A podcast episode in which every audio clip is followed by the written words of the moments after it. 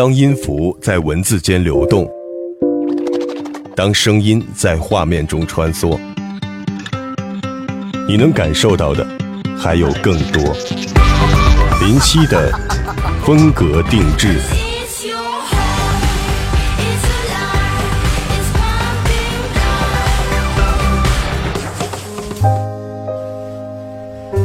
每到纪念日，就有人为送什么礼物而发愁。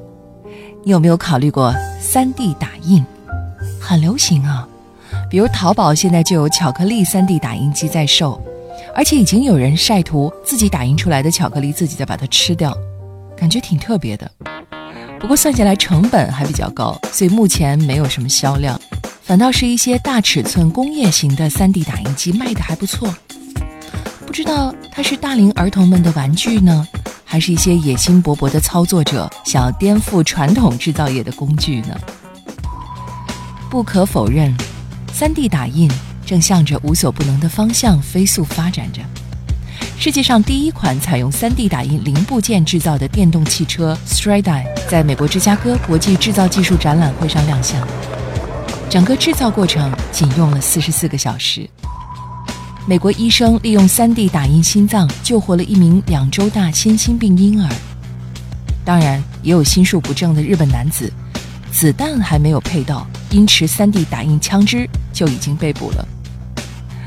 现在还有更多 3D 打印的模型、工艺品、服装用品，越来越多的出现在我们的生活里。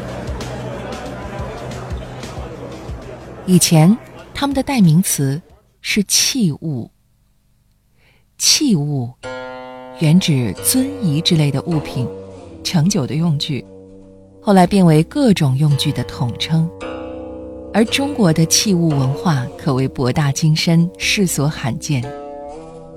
青铜器、玉器、陶器、瓷器、丝制品，无一不让人赞叹。感受这些器物之美的同时。我们还可以勾画古人娴雅的生活情境：高卧、静坐、长久、视察、阅书、对话、诵经、咏歌、古琴；后月听雨、望云、占星、看鸟、观鱼、倚竹、抚松、散步、荡舟、游山玩水，等等等等，好不悠然。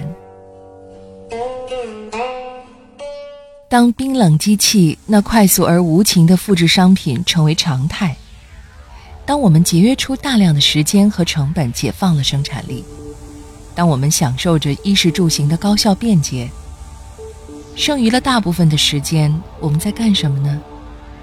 面对着手机，面对着电脑，怎么突然觉得比起古人，反而我们现在的生活显得更加乏味和无趣？所以，越来越多的都市人开始反过头来怀念起原始的手工创作，痴迷手工器物的精致魅力，留恋那些未必昂贵却可传家之宝。三 D 打印的东西，恐怕是没有留给下一代的价值吧。柳宗悦所著《器物之心》写道：“良器。”能够纯化周围的一切，人们的慌乱心态也能因此而心平气和。除了神之外，没有比创造者之手更令人吃惊的。任何机械的力量在手工面前都是没有自由的，只有手才是自然所赠予的最佳工具。对器物的执着，折射出我们的精神需求、文化修养和生活方式。我是林夕，风格定制，器物之美。